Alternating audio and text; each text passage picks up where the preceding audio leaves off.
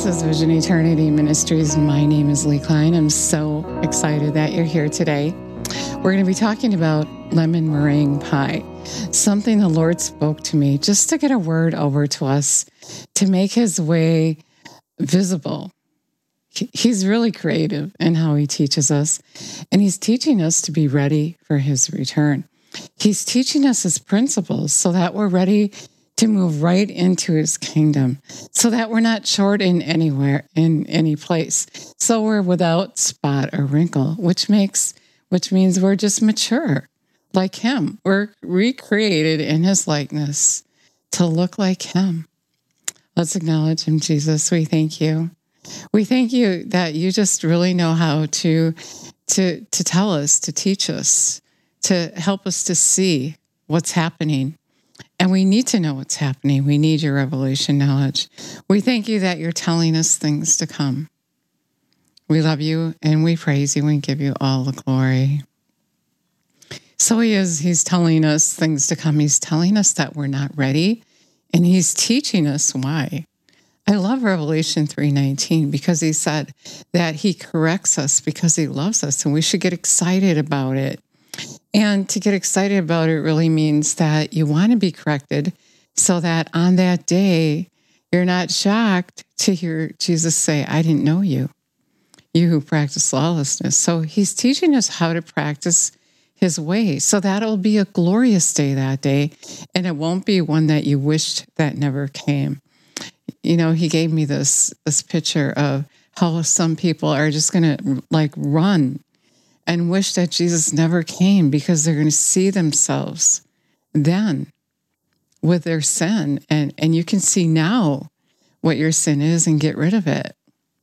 With Jesus on the inside of you, you have the power to change to be like him, which was the whole point. Him inside of you empowers you to be free from sin. And being free from sin is how we're going to live in the kingdom. We can't bring our sin with us. We got to get rid of it here. And so, yeah, he said lemon, lemon meringue pie to me. And I'm like, Lord. And, and he said, What are the ingredients? And I had no idea. I had to look it up. And when I looked it up, um, then I knew what the ingredients were. And so um, from there, he asked me, What's the main ingredient in the pie? And so I said, Well, I suppose lemon for it to turn out like a lemon meringue pie, the main ingredient would be lemon. But of course, there's other essential ingredients in the pie, or it would never make up to be a pie. And in further looking at the pie, you have to do things a special way, like the eggs have to be warm and you have to pour the sugar in slowly I was also thinking of chocolate chips and how if he would have asked me um, the ingredients in chocolate chip cookies, I could have told him without looking it up. And I know exactly how to do it. And I know um, the main ingredient, obviously, would be chocolate chips. And I know the essential ingredients for it to turn out. I know the directions. And he was comparing that to the blessing. He said, What are the ingredients in the blessing? And right away, I, I thought of Deuteronomy 28. And the ingredients, the, the most important, the main ingredient is verse 1. If you will listen diligently to the voice of the Lord your God, being watchful to do all his commands, which I command you this day, the Lord will set you high above all the nations of the earth all these blessings will come upon you and overtake you if you heed the voice of the Lord your God. If you heed the voice of the Lord God, so first you got to hear his voice and then heed his voice. And you know, we have the written word, we have the recipe. And so we have the, the essential ingredients of the blessing and the word of God. But sometimes sometimes we need particular instruction. He has a plan for all of our lives. And so he's going to give us instruction, personal instruction in that plan. And so just like the cookies and the pie, there's things, essential things that have to go in that pie to make it a lemon meringue pie or a French silk pie or an apple pie. And the same as whatever kind of cookies you're making. Chocolate chips are the essential agree- uh, ingredient, but you have to have all those other um, parts for the chocolate chip cookie to be a chocolate chip cookie. And so, as his children, to be blessed, we have to hear his voice. And the way to get to that place where you hear his voice is to give him enough honor to sit and to listen and to care what he has to say and to be diligent about it. To every day get on your knees and say, Lord, what do you want to say to me? Lord, correct me.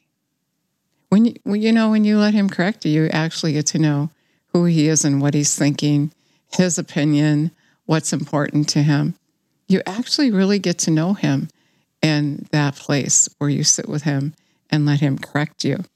So the point is is he is the main ingredient, right? To the blessing. We have to know him and diligently seek him and do what he tells us to do.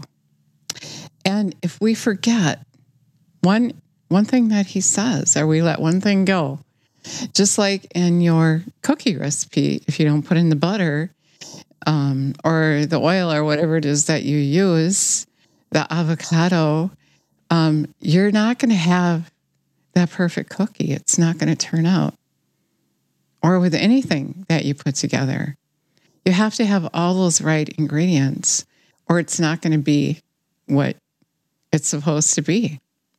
It's so funny. I, I knew I was doing this message this morning, and I went down to do a load of laundry, and um, I have a new wash machine. And for some reason, I was pressing start before I put the power on and selected the kind of wash I was going to do. I kept pressing start. And the Lord said, Yeah, you got to do it a certain way for it to work. And if you're listening to one other my uh, one other of my teachings, um, when it went on to, um, and actually, I think it was in the middle of an article, my washer said it's time for a self clean. And I was going to ignore it. And the Lord said, That's how you do me. You ignore me. You forget those things that I'm telling you to do. We're still kind of on that same subject. We're forgetting what He's telling us to do. And those are essential ingredients in the blessing. You can't just do what you want to do, not what you don't want to do. You can't hear him say something and think, oh, he doesn't expect me to do that. That's too hard. You can't do that. You have to do all of what he said because everything he's telling you to do equals the blessing. And if you're not getting blessed, you're going to be cursed. Deuteronomy 28 15. I'll read you the first verse of the curse. If you do not obey the voice of the Lord your God, being watchful to do all his commands uh, and his statutes, which I command you this day, all these curses will come upon you and overtake you. And James tells us, James 2:10 says, whoever keeps the law as a whole that stumbles and offends in one single instance has become guilty of breaking all the law.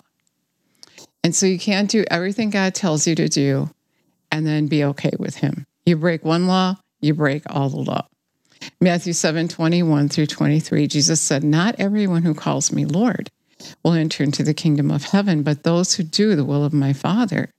So we got to do all the law, not part of it. And then we're going to be doing the law as well. And then he said in verse 22, some people are going to say, But Lord, I did this or I did that. I cast out demons. I did this in your name. And he's going to say, Away from me, I never knew you, you who practice lawlessness. So you see, to me, it looks like it's very easy to be deceived, thinking that you're doing what he's telling you to do, yet you missed it. And if we miss one thing, we broke all the law, which makes it so important to go to Jesus every day and get corrected. Make sure that you're not missing one of his direction. And until we do all he tells us to do, he can't go on with his plan for us. Jeremiah 29 11, he said he has a plan for us and it's a good plan and it's for our welfare. But if we don't do that plan, if we don't seek him in that plan, he said that to me one day ask me the plan. And he gives you direction according to that good plan that he has for you. He wants to bless you. Um, Deuteronomy 28, I just want to skim through here a little bit.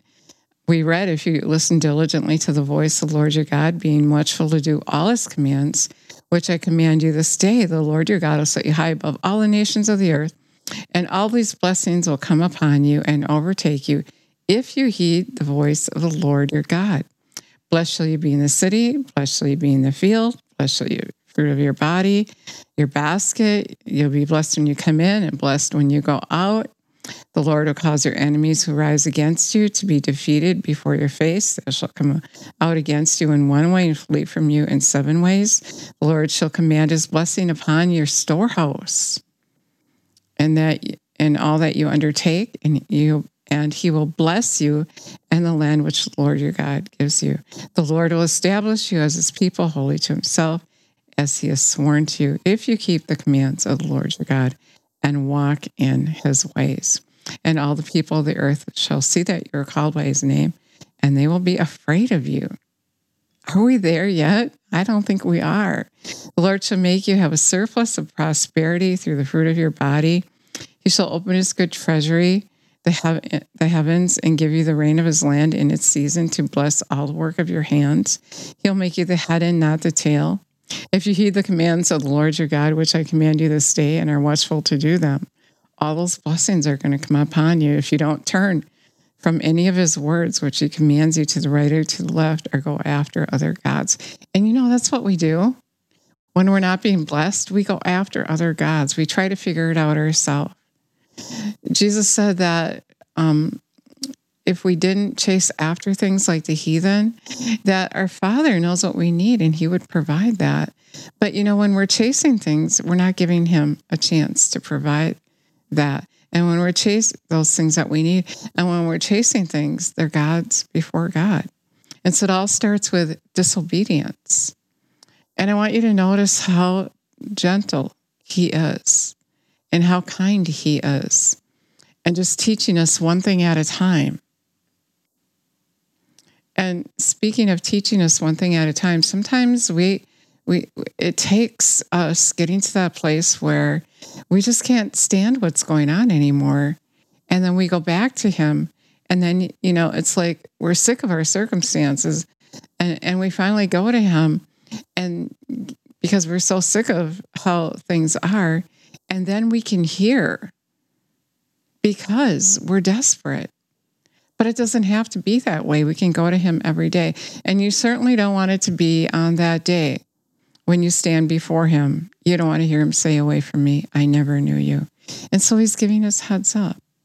He's telling us things to come. He's telling us we're not ready. We're not heeding his voice.